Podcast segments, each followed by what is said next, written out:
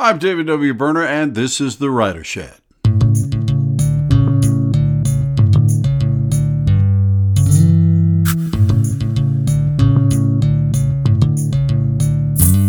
Hello, everybody. We are in the uh, middle of March now, and I have to say that this is the month in the Midwest that the two seasons fight each other.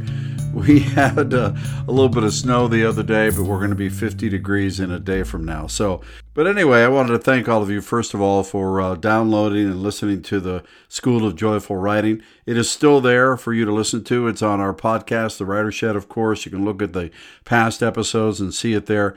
And uh, if you're not subscribing to the uh, Writer Shed podcast, I would love for you to do that. And always, always appreciate your comments too. Drop one in there uh, about the School of Joyful Writing if you found it at all helpful, or if you'd like to see maybe some uh, some returns to that kind of uh, approach to uh, writing and thinking and creative life and all that. I'd love to know that too, and we can we can do that in future uh, podcasts if it fits your liking. I like to do what the audience likes, and I like to do what's helpful to you.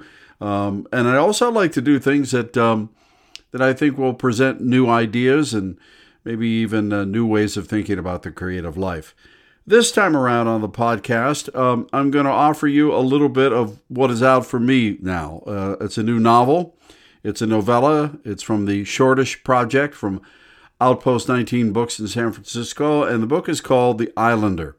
It's a uh, let me tell you a little bit about this uh, process, uh, this uh, this whole initiative. Really, the Shortish Project is a, a very cool project which is championing small uh, novels, the tradition of novellas in our world, they are not accepted very much these days by publishers. It's something that a lot of publishers look at as um, something people don't want to read necessarily. They see a thin book or a book that's only 100 pages and they wonder why they're spending 12 13 18 dollars for such a thing so in a way in the market world in the marketplace world and in the publishing world the the industry part of it. I understand that. But from the writer's perspective, short stories, short novels, really, novellas, can be truly, truly great. And in the world that we live in now, where we are reading more, but not reading as much, and what I mean by that is we're not reading tomes, we're not reading gigantic books. Uh, we're reading a lot online. We're reading um, short stories. Uh, it, it, it, seems to be the research is showing that that's what we're doing more so these days. So why wouldn't the short novel fit into that sort of um, uh, situation that we're in now, if you want to put it that way, in terms of uh, in terms of writing and reading? So that is how the Shortish project came about. Uh, I greatly appreciate them taking on my novel too because I have uh, been pushing this novel and you know out there um, shopping it, as they say, uh, to a lot of publishers who really liked it, but they were concerned about the novella length. They were also concerned uh, that maybe they could do. Uh, they could use it and, and, and take it on if I added some short stories. Well, I have some short stories, but I'm not really not really what I wanted to do. And this came about, and uh, I'm really grateful that I can be part of this series. I think it's an interesting and and uh, worthy series of, of stories. So The Islander fits into that. But I love the story. I, I feel uh, very privileged to be able to share it with you. And not only that, I'm, uh, I'm proud of it. I, I think it's a really good story. Um, and I'd like to share some of it with you today. That, that's my idea and my purpose of this podcast this time around is to read the first chapter for you. Um, and I want to add something to, to this too. Not only would I love you to buy the book and be interested in reading the whole thing, but what would you think about an audiobook of this? Maybe not necessarily me reading it, but maybe somebody else reading it.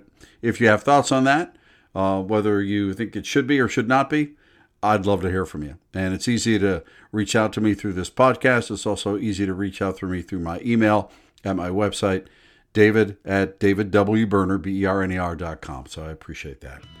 So, what I'd like to do is read you the first chapter of The Islander.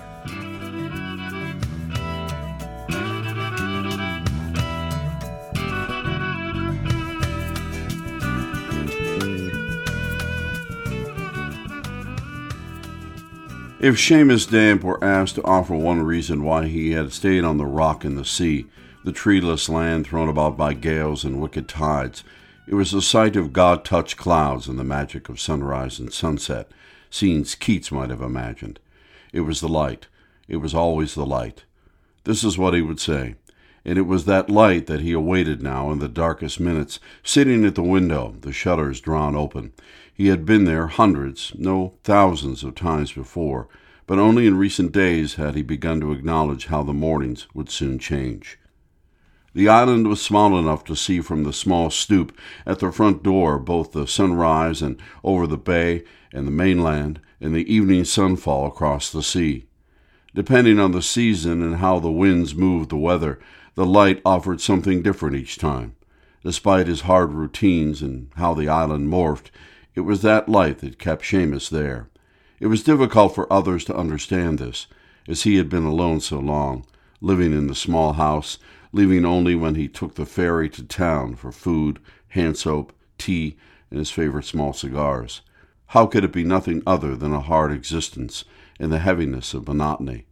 But what many would never know is how living on the island was like living inside a prism in the magnificent, refracting, bouncing, and bending light. It was everything. And now, at the window, with the reality of what he finally would have to agree to, Seamus thought maybe on this next trip to town he would purchase a calendar, if they still sold such things, to hang on the wall to mark the days. The time that remained had become a matter of enumeration, counting the number of sunrises and sunsets. Seamus's son Aidan believed it was long overdue. No landline, and Seamus had rejected a cell phone. And as the years added up, Aidan found the not knowing unnerving, not because Aidan had missed his father, but because he didn't like the thought of how things could possibly end. His father dead for many days, and no one knowing. So Aidan had plans on how Seamus would leave the island and come to live on the mainland, in a senior center not far from Aidan's home. Seamus had refused, repeatedly. Why would I leave? For what? For whom? This was before the first emergency. Aidan had arrived to check on his father as a matter of duty and found him on the wooden floor of the tiny kitchen. He had fallen and had sprained an ankle, damaged a ligament. He had been unable to get up. He had wet himself. No food, no water, his dog Olivia at his side, refusing to leave. After his hospital stay, the doctor insisted that Seamus give up his house on the island. Living alone had become a risk, he told him. But Seamus, in defiance, had returned, and Aidan, although believing the doctor was right, had avoided the inevitable messy argument despite his misgivings. Months after the fall, on the day after Christmas, Aidan returned to the island to check on his father and discovered Seamus in a weakened state, gaunt and struggling to lift himself out of his bed. The flu had ravaged him, his frailty palpable, and his body no longer able to fight the battle on its own. Doctors said he would have died. Still, after a long recovery and a chance to regain a margin of strength, Seamus was again rebellious, returning to the island, convincing his son that he must be allowed one last season, the best season the island offered, so he might say goodbye. A proper farewell to the home where he had written thousands of words and hoped to write a few more if he could. So now at the window with Olivia at his feet, Seamus watched the sunrise of another day. In the dark before taking the seat at the window, Seamus had stoked the fire and had listened to the BBC on the radio, what he sometimes did before the sun came up. There was much to do in the house before he would leave it papers to pack and books to arrange, but there was time, a full summer ahead. He only had the heart to get after the work in spurts, and so far he had done very little. Aidan had convinced his father to take on a cell phone after the fall and the sickness, but in the early morning when Seamus waited for the sun, he turned it off, through his tea and bread and through his writing time until the early afternoon. In Boston it had been the same, early mornings alone, working. Seamus was born there. His mother and father, first generation Irish, had moved to the city as newlyweds for employment, but returned every year to County Kerry if they were lucky enough to find the money. County Kerry is where family had remained. Seamus grew up an American boy, but Ireland was everywhere around him. And it was Ireland where he and Gloria, his wife, had moved for good when Aidan was a small boy. Seamus had written two novels that had done very well, but he had become worn down by America and the big city and the agents and the public relations people and the obligatory interviews. Aidan grew up Irish near Dingle, and not long after he left for university, Seamus moved to the house on the island alone. Gloria insisted he leave. Seamus had fallen into his own silence, a retreat of spirit, increasingly in need of solitude. He had become an intensely quiet man, no longer present, no longer capable of giving enough to someone else. Seamus knew what he had become. He had had sullen days as a child, and they had followed him like a ghost. On the horizon, the sun now flickered over the land of silhouettes, sometimes hiding behind bruised blue clouds, creating little sparks of light on the surface of the water.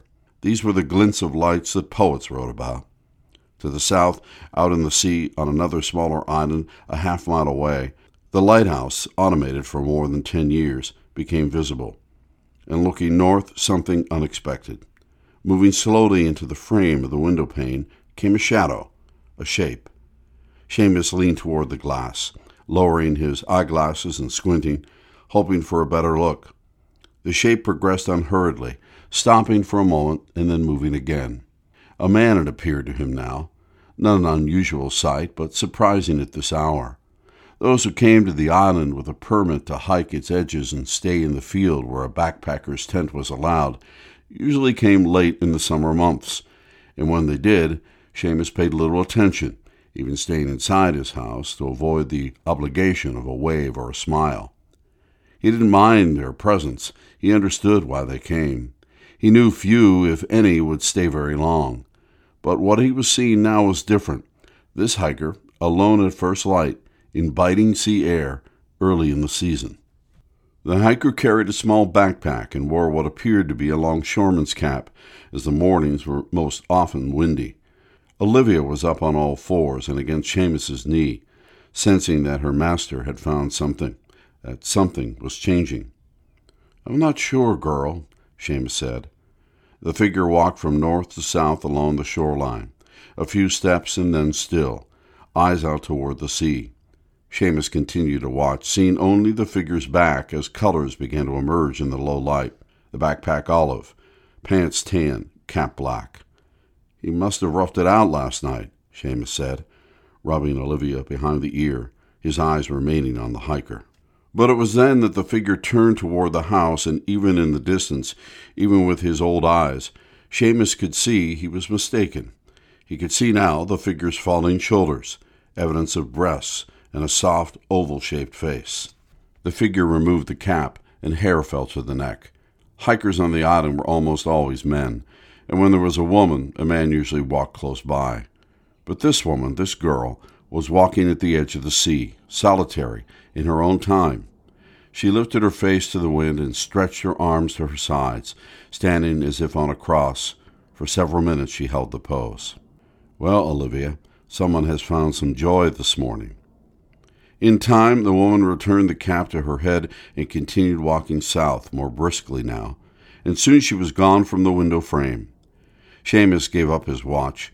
He made tea, fed Olivia, and sat before his typewriter the one he had used for over ten years, the one he had learned to repair on his own when it needed cleaning or tweak. He had been working on a long poem for many months. Its theme meandered, and he had lost the center many times over, but he had been dedicated to it each morning. After the success of his books, he had turned to poetry. His agent had tried to steer him away, attempting to talk him out of such nonsense. No one sells poetry, he told Seamus. No one reads it.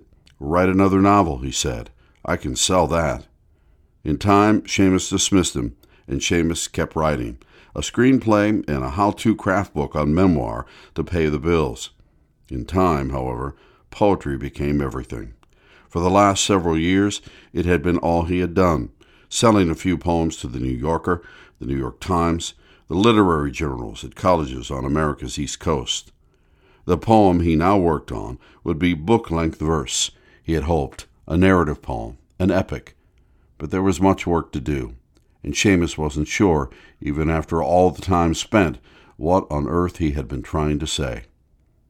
After much time before the typewriter, gazing again out the window, petting Olivia, making more tea, eating brown bread with butter, typing and then Xing out the words he had formed, writing more words and reading them aloud over and over again, and making still more tea, Seamus had become weary. He was tired of his own voice, of the swirling emotions in his head and heart.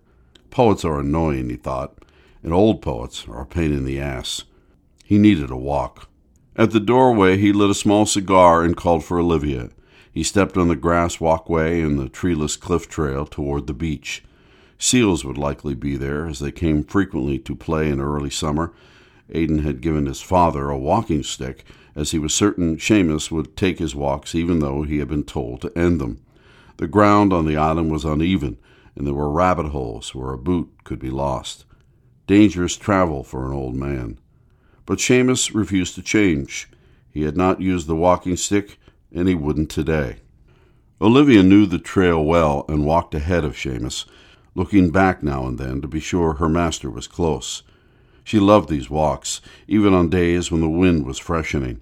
The gusts now tossed Olivia's floppy ears, flipping them upside down against her head.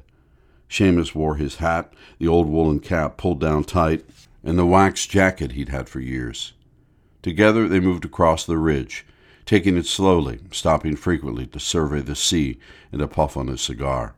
On the far hill, Seamus saw the island's black-faced sheep, four of them grazing on brush and grasses. Where the ridge dips a bit, Seamus found a rock to sit on. It was then that his poem returned to his mind, and it distressed him. He thought also of the cell phone, the one Aidan had insisted on, the one he promised he'd keep it aside but never did. He had left it on the small table in the kitchen, likely void of power. Seamus turned his face to the sea, closed his eyes, and breathed deeply. The whistle of the wind and the sharp low caw of a chough, the only sounds. In a moment, Seamus sensed a presence, the sensory reality that something was near. And when he opened his eyes about twenty meters from where he sat, there was the hiker, along the ridge, the woman he had seen in the early morning. Hello, she said, as she moved closer. The young woman appeared as she did before, the cap, the backpack. Seamus could see now, however, that she was younger than he had thought, maybe in her twenties. She smiled, her eyes on his, and she waited a moment for Seamus's response. Hello, he said, cautiously. The woman returned to her stride and moved along the trail toward the cliff. Seamus had looked away after the greeting, but now, along with Olivia, watched the woman. Seamus was on the island to be alone, and he understood many visitors came for the same reason to experience solace and its remote beauty. Occasionally there would be someone who knew he lived here, some would be writer or passionate reader, but there were few. Most day trippers and tent campers who came wanted to be in the grips of the island's natural solitude, just as Seamus did, and there was no reason to believe this woman wanted anything different. At the edge of the ridge, the woman stopped and slipped off her pack and like she had done earlier that morning, she lifted her face to the sea and stretched out her arms, as if trying to accept everything the air and salt and sun could give her. For what seemed like a long time, the woman stood motionless, the wind ruffling the sleeves of her shirt, the legs of her pants. And in those minutes, Seamus continued to watch the woman, absorbed in her personal meditation. After a time, the woman slipped on her backpack, turned, and walked again along the ridge path only to detour before reaching Seamus. And as she moved over the hill and her figure slowly disappeared in the elevation, she caught Seamus's eye for a moment, and she was gone.